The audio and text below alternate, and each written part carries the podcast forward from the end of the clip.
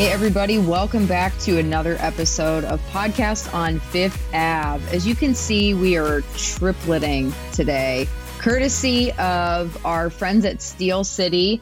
They hooked us up with these Pittsburgh is Stronger Than Cancer t-shirts for the Hockey Fights Cancer game, which is tonight at PPG Paints Arena. Thank you so much. All of the proceeds benefit the Mariel Lemieux Foundation. It's awesome. If you have yet to pick up a shirt, it's super comfy. They're super cute. Go support them and support this cause because it's awesome.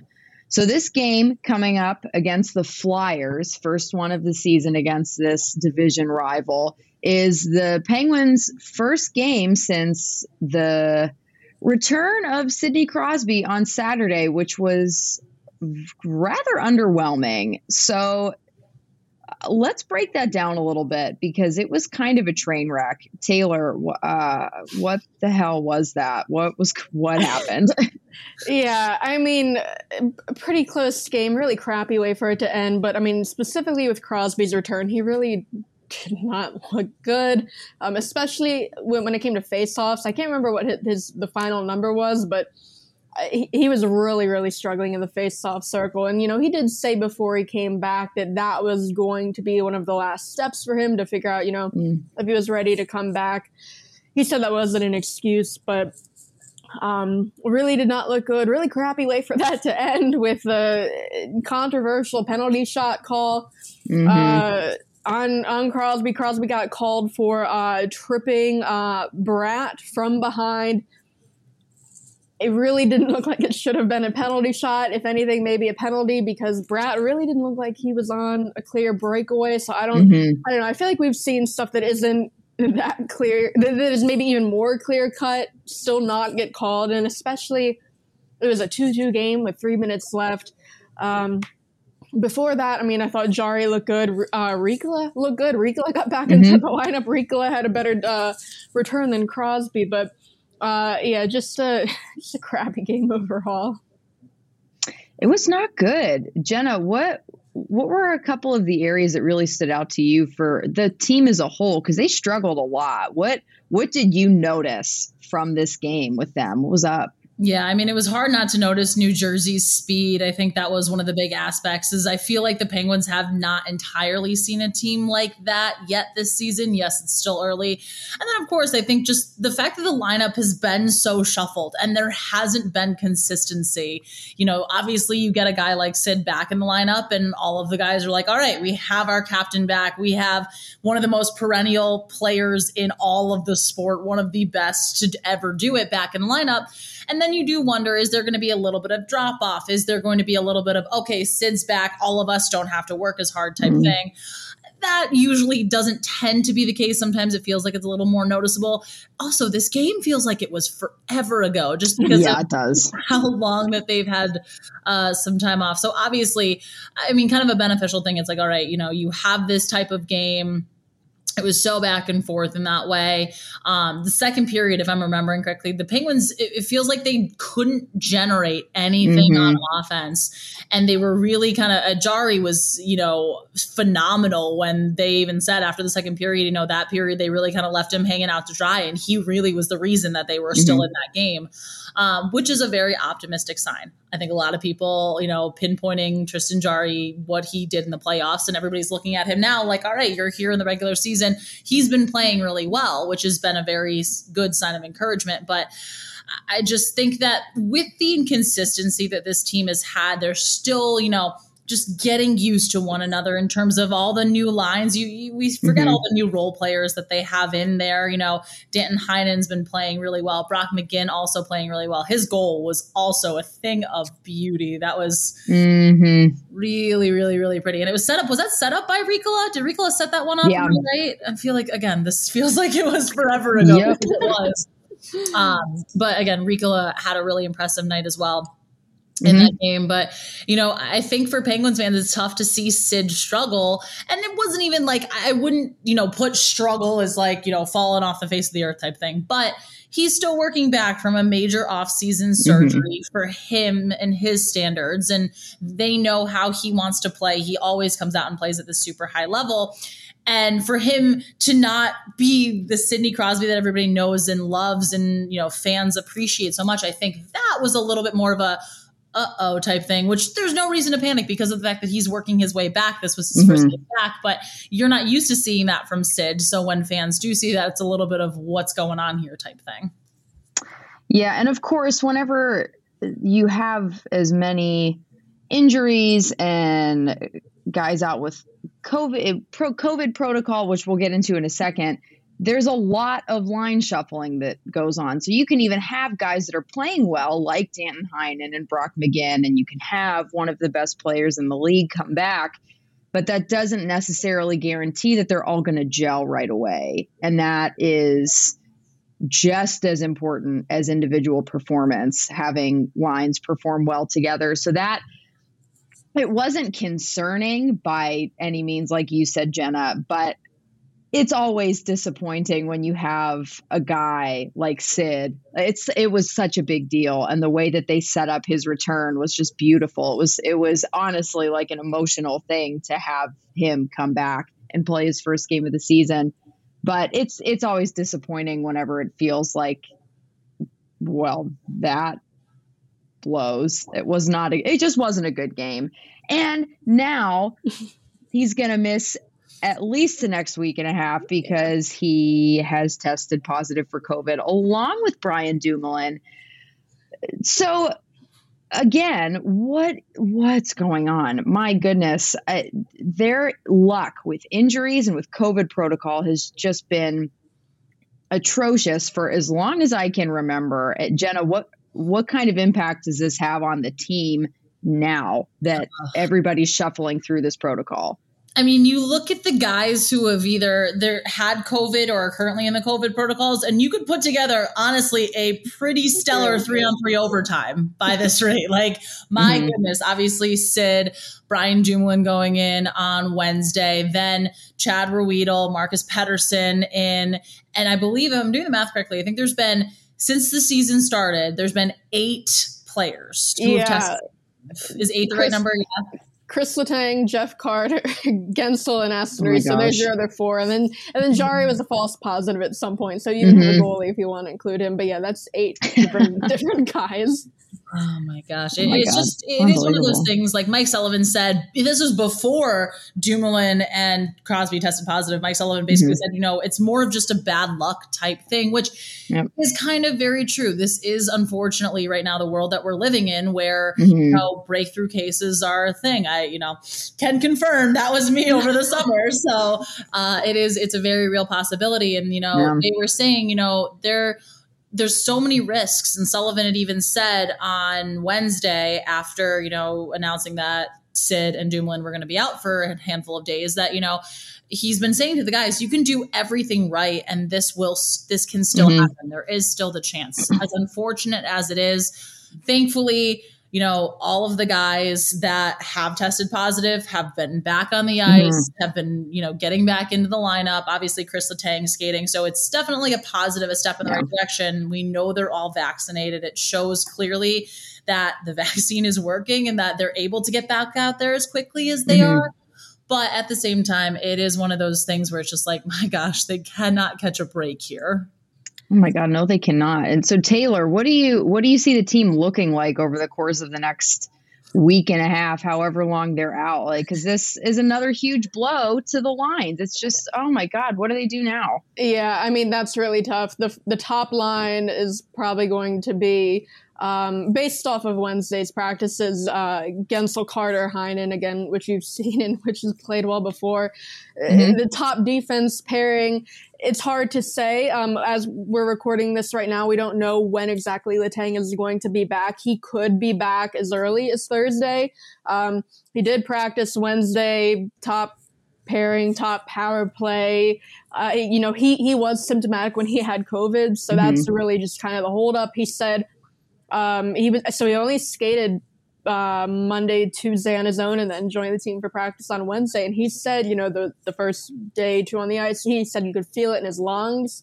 Like, I asked him what his experience was like with COVID, and it sounded like he was just reading. He's like, I pretty much had all the symptoms. I mean, it sounded like he was reading off like the WebMD page, because he's like, I had headaches, like forehead pressure, congestion, body aches. He said he lost his taste and a smell, and he's like, I had lower back pain, and like he just kept going. So he said he's right now he's not where he needs to be, but so he could be back as early as Thursday. And if they do use the defense pairings that we saw in Wednesday's practice, he would be with Mike Matheson.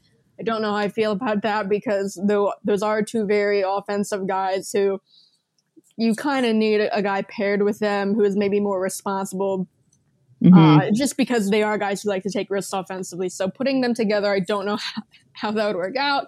But obviously, hope Letang is back, because if Letang isn't, then they only have 5 healthy defensemen on the roster. And I think, based off of who is still in Wilkes-Barre, it'd be Taylor Fadoon, who has had a good season to this point, but I don't know if they wanted him playing NHL games this early. But yeah, that's tough.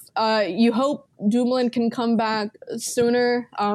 As of Wednesday, he was asymptomatic. If a player is asymptomatic, they can come back if they just test negative twice, 24 hours apart. But Pettersson, Ruedel, Crosby, all symptomatic to some degree. When they're symptomatic, they have to be out 10-day minimum from the onset of symptoms. So, the Penguins are going to be without those guys, at least that minimum 10 days from the onset. But Dumoulin, you hope Dumoulin stays asymptomatic and he can maybe come back sooner than that 10 days, because the depth on defense right now is very, very shallow. I mean, your second pairing is Joseph Marino, and then your third pairing is Ricola Friedman right now. So, oh my God, kind of an interesting defense group right there. So, you hope Dumoulin comes back soon. Dang. Well, yeah, we'll be keeping an eye on that and seeing how that kind of shakes out, because it's just so unpredictable, and we don't know who's going to be next, because anybody's fair game at this point, and it sucks. But let's take a break, and we'll be right back.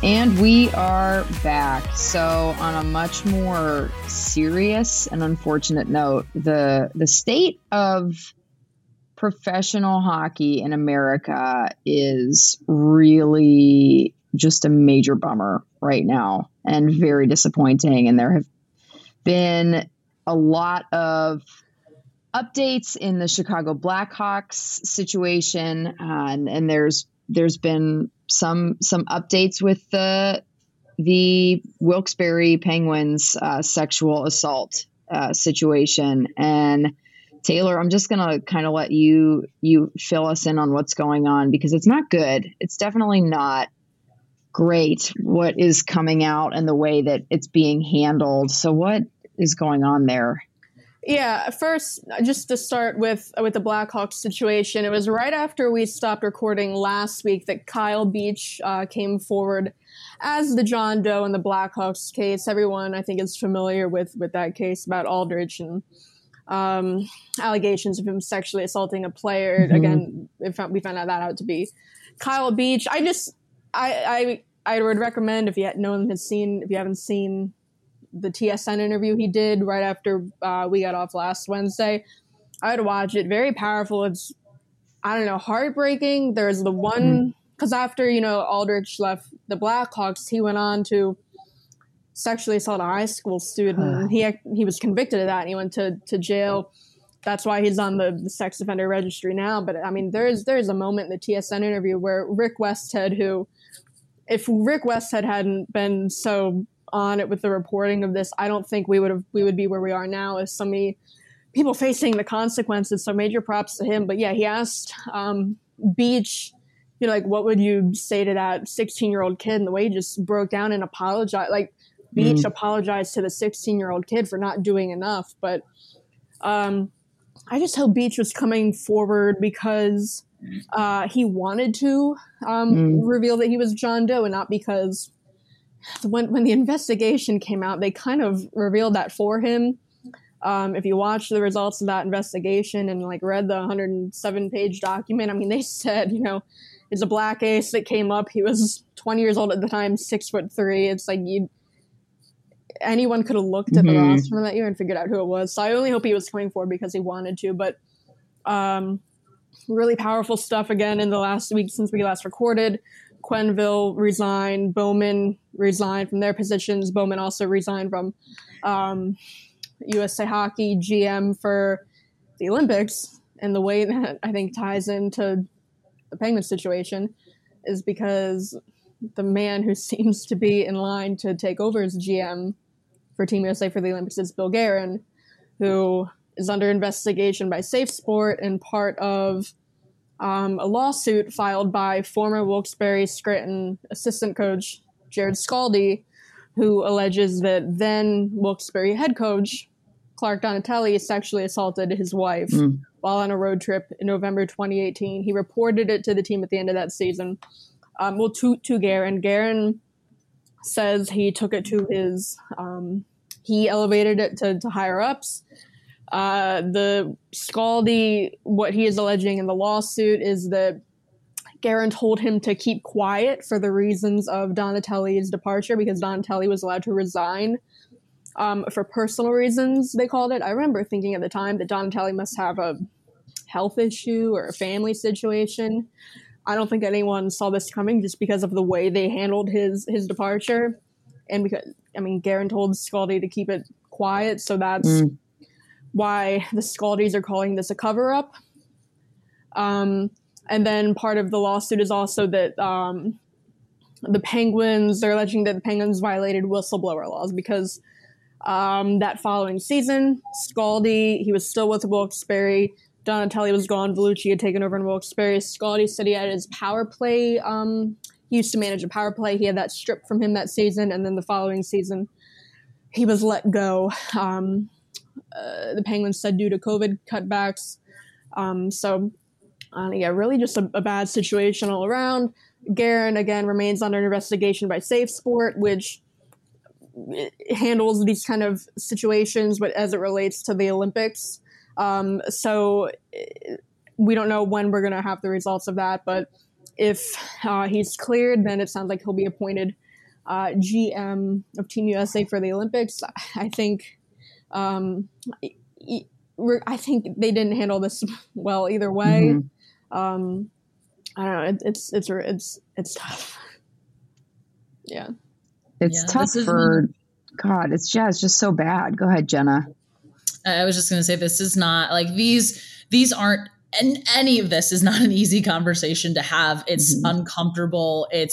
But I mean, that's because of the severity of it, because of the weight of it. And with Kyle Beach, I mean, first of all, you have to commend his bravery for speaking out the way that he did. And, seeing the effect that this is having, it's kind of, you hate that this is how it had to happen to have these conversations. Yeah. You hate that an incident like this where someone's everything is basically stripped from them. And it takes that to, have people have conversations. The league, the players are being really outspoken about this and saying that the league failed him, which they did.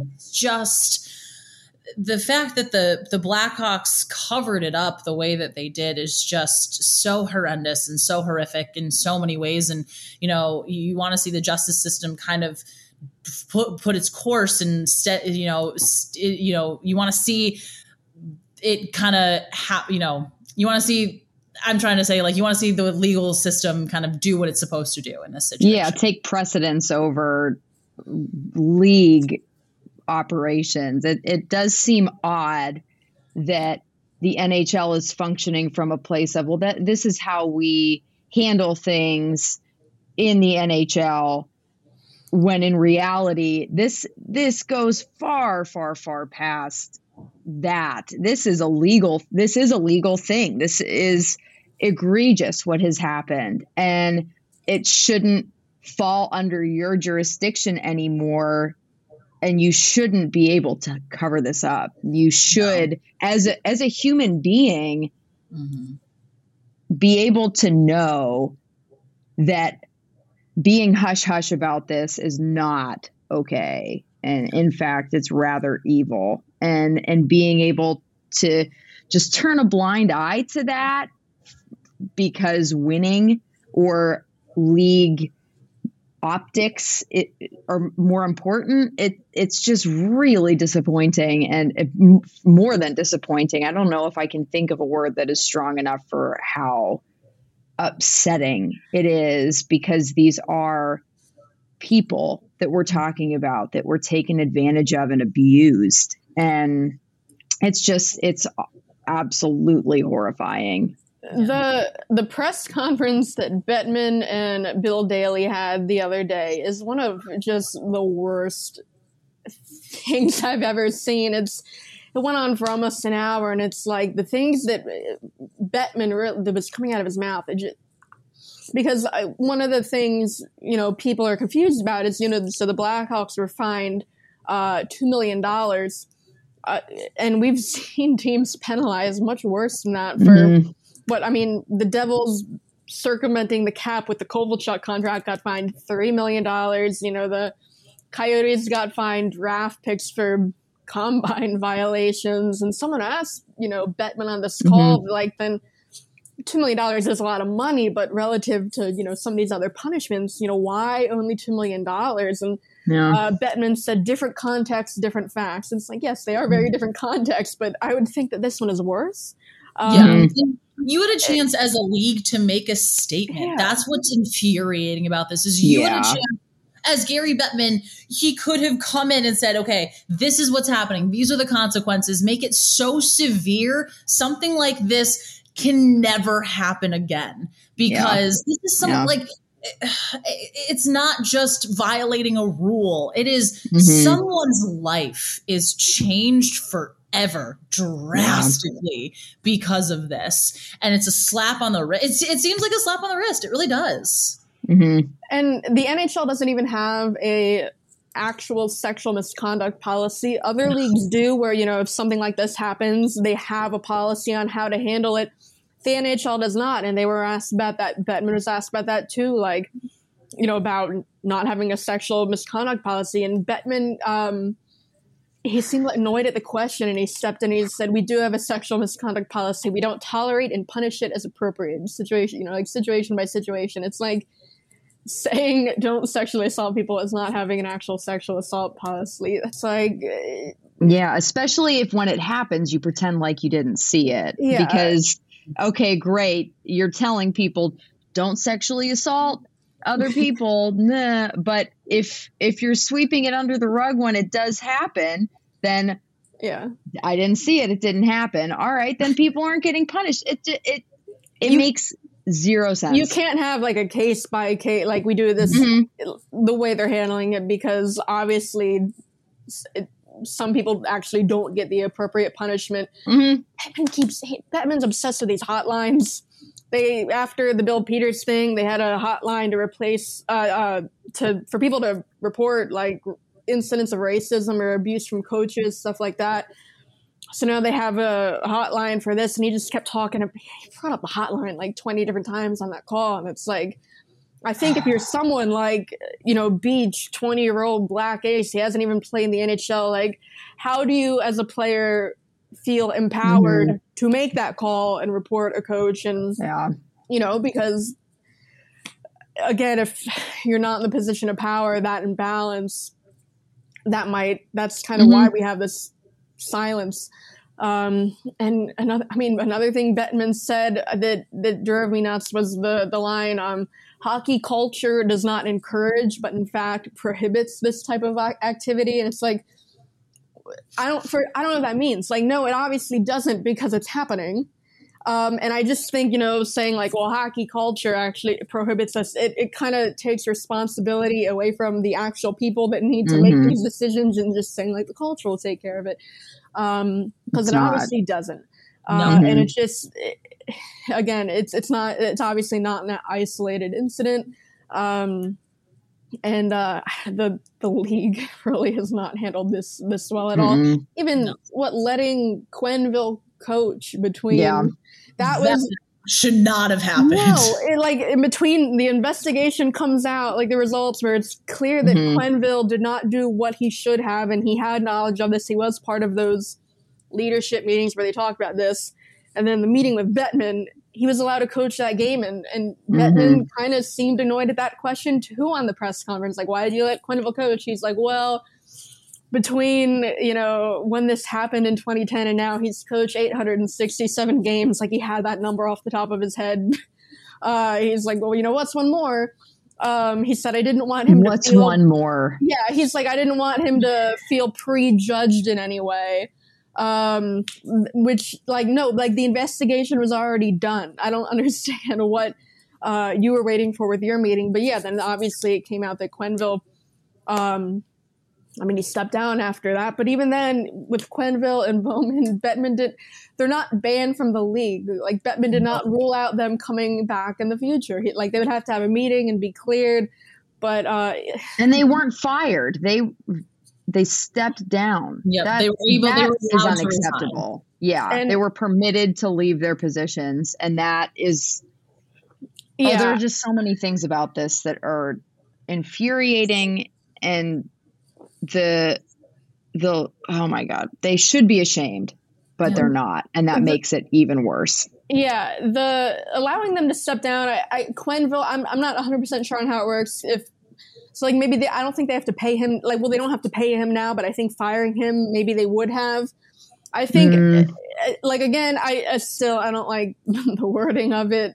But something like the way the Penguins allowed Donatelli to step down, that bothers me a whole lot more because, Bowman stepping down, Quenneville stepping down, like, we know what happened. Donatelli, because, Scaldi was told to keep this quiet, the Penguins didn't want this getting out. Again, I thought Donatelli was having, a health issue or a family thing, especially because he stepped down in the middle of a development camp. Like, even if you follow the timeline of when Scaldi reported it to Guerin at the NHL draft and the Penguins had this investigation, amidst all that, Donatelli was coaching at development camp. Like, you couldn't put him on, administrative leave, especially because Scaldi was also at that camp. No, they let him come, and then in the middle of it, he resigned due to personal issues. I think it was right before the final scrimmage that this came out that year, which is why I think we thought health issues, whatever, and that my issue is because then what if they had said from the beginning that you can fire him due to personal conduct, and he still not even say what it was. The Stars did that 2 years ago.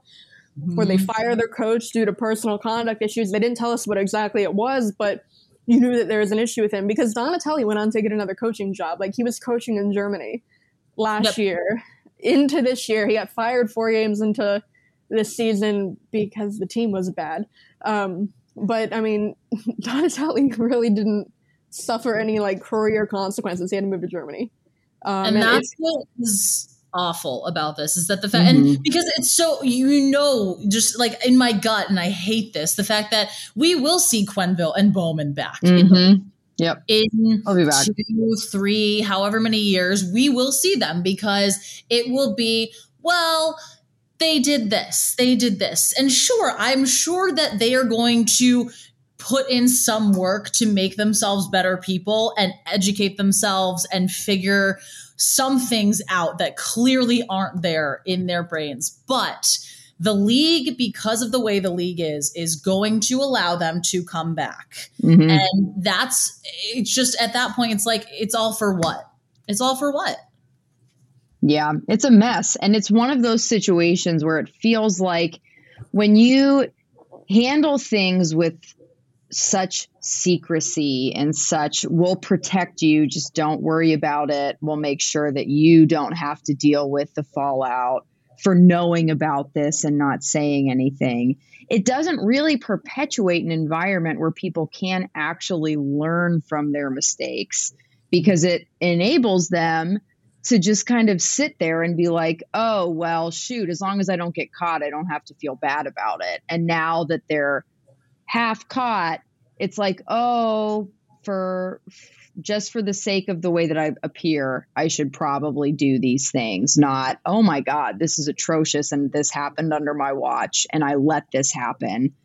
This is unacceptable. And there's just so much that's going on in the NHL right now that is not good. And it doesn't seem to be getting better. I do want to mention right before we started recording, it was reported that Aldrich's name was X'd out of on the cup, on the Stanley Cup. The Hockey Hall of Fame did that. I think everyone agrees his name shouldn't be on the cup. I think I like the way they did it because I guess they can fix the cup by adding in silver, polishing it down, and just leaving a blank spot. But what they did was put X's over his name, so you look at it and you realize something happened, like there is a mark on that 2010 team, rather than just acting like it never happened. Like there are X's over his name. They didn't just sand it down. So, I'm glad that happened. At least his name shouldn't have been on it in the first place. Shouldn't have been at the celebrations that year. Should have had his day with the cup, but the Blackhawks failed in their handling of that. And that's why we're talking about it now. Yeah. Yep. Well, at least there's that. Let's end the conversation on a semi-positive note and take another break. We will be right back.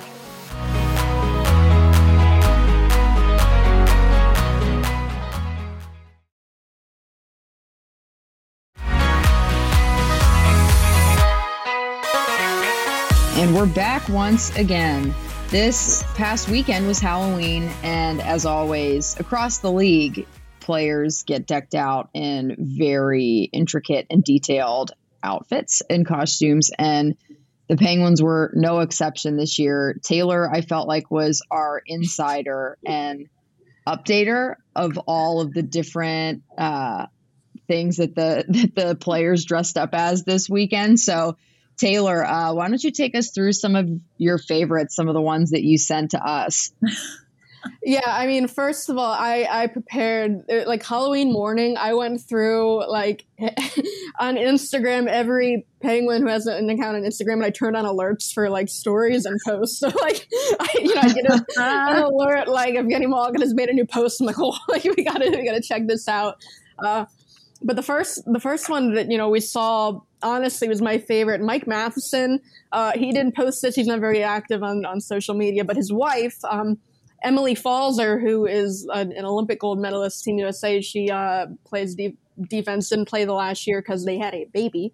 But, the two of them and their dog dressed as the Three Little Pigs. If you're watching on YouTube, I'm holding it up right now, but they're the Three Little Pigs. It's these big inflatable costumes, and then their baby is the big bad wolf. And honestly, that was the first one we saw. That's my favorite.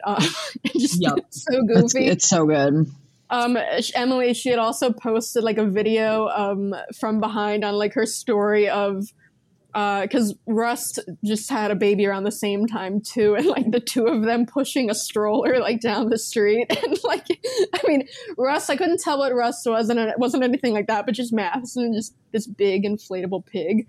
It's incredible. Yeah, truly. We didn't get a ton of pictures of Pittsburgh guys this year. Malkin was a criminal. He was just in a jail uniform, an old school looking jail uniform. I thought that was hilarious. Dominic Simone posted his on Tuesday, 2 days after Halloween. And it was he was a hippie, a 70s kind of looking outfit. He had an afro in the 70s, the glasses, and his girlfriend was in a 70s outfit too. I said, I think it took him that long to post it just to come up with a good caption, because his caption was hippie Halloween. Oh my God.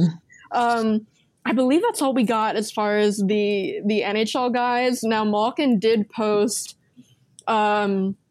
was it Monday or Tuesday, a picture of him full on dressed as the Grinch.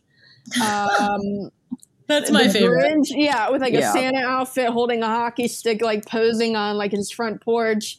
I don't even think, again, that was his Halloween costume, because we saw his Halloween costume, and he was a criminal. I think that's just Malkin, you know, what Jordan, you decorated for Christmas. Oh yes.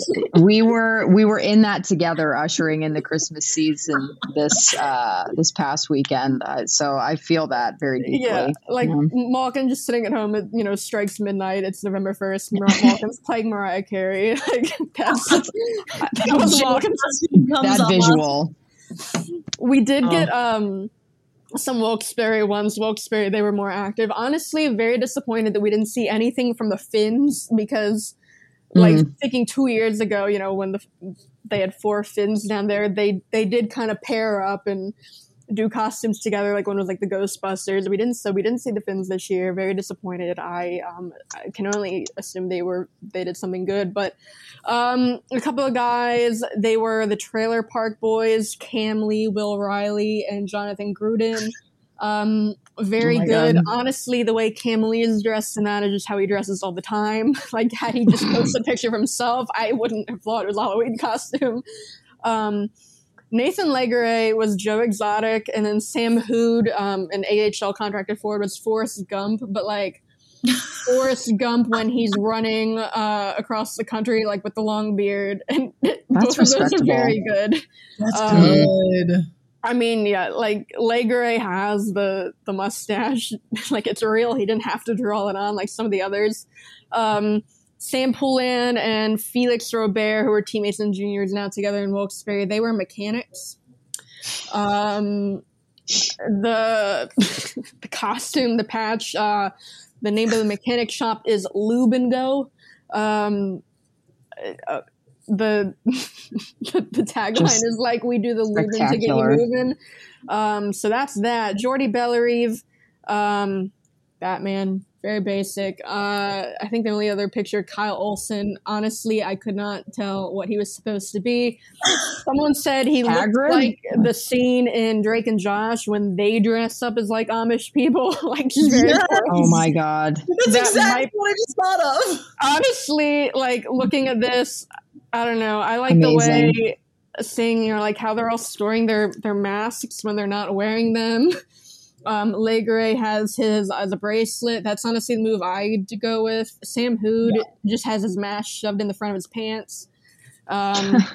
Also, respect going to go with that right on his face. But I think that's all we saw. Did you guys see any like around the league from other guys?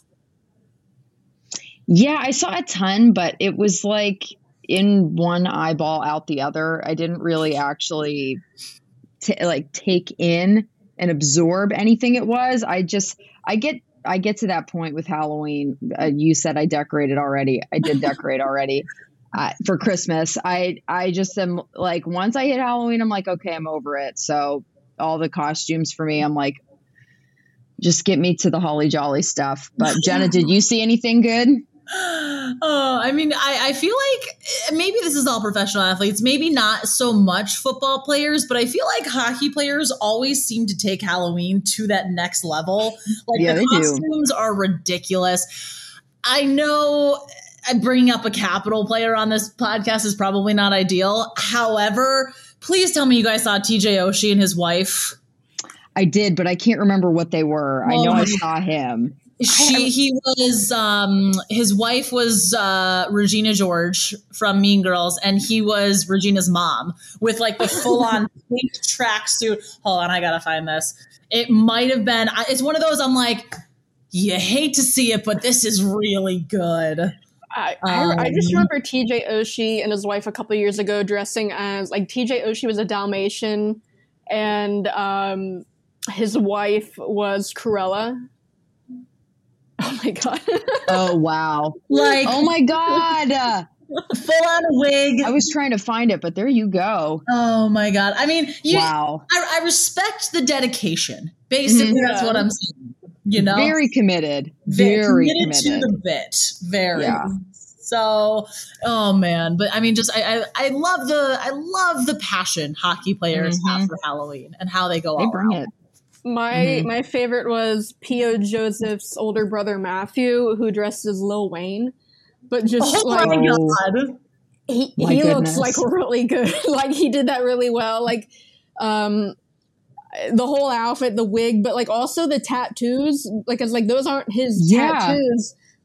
They don't look like he's wearing a sleeve. They just look like very good temporary tattoos. Where I mean, is I showed you like in the Wilkes-Barre one. For some reason, Poulin and Robert decided they needed tattoos to be a mechanic, but like they were visibly drawn on with Sharpie, like, and they looked really bad. Like Robert just had like ride or die written down on his arm. But yeah, no, Matthew Joseph was honestly he was my favorite one I saw. That's pretty amazing. There was another Capitals player. I can't remember off the top of my head who it was, but they were from the movie Bridesmaids. Who's the one funny woman who has dogs? McCarthy and her husband. What he is. He's like the federal marshal. Federal marshal. Oh my God. They dressed as those. Like one was the marshal, like, and then his wife was Melissa McCarthy. And like she's carrying around like stuffed puppies or whatever because the movie like she steals all the dogs or whatever. That was my favorite one because I don't know, it's the one that like I didn't get right away, but then when I saw what they were supposed to be, I'm like, oh, that's incredible. So amazing. I don't know. I'm not to pick two Caps players as our favorite. Some of our favorites. I know. Little Matthew Joseph, Lil Wayne takes the cake. We'll say that here. There you go. That was very good. One. I did see. Yeah. The Caps put out a video of like where they asked the players like if you could dress as a teammate for Halloween, who would you be? And a lot of them said Ovechkin, but then like Ovechkin said Daniel Sprong, and like why? With like no hesitation, he's like Daniel Sprong. I heard the players do make fun of Daniel Sprong's hairline a lot, so I think that's where he was going with that. It's just funny, no hesitation. Ovechkin wants to dress as Daniel Sprong. So I wish we would have gotten like cool videos, funny videos like that of like Penguins players answering questions. Wilkes-Barre put out a couple of good ones. If you look at their Twitter where they talk about fun costumes they've been in the past, like favorite candy, and they made them like do a contest where they try to open like a fun size like Kit Kat with hockey gloves on. Just good content. Love that. I think Legeray won. Yeah, that's why we're all here, really. Honestly. But now it's Merry Christmas. We're ready to roll. But thanks, as always, for tuning in. We'll catch you next week, hopefully, for another episode of Podcast on Fifth Ave. Make sure you're subscribed wherever it is you listen, and we will see you next week.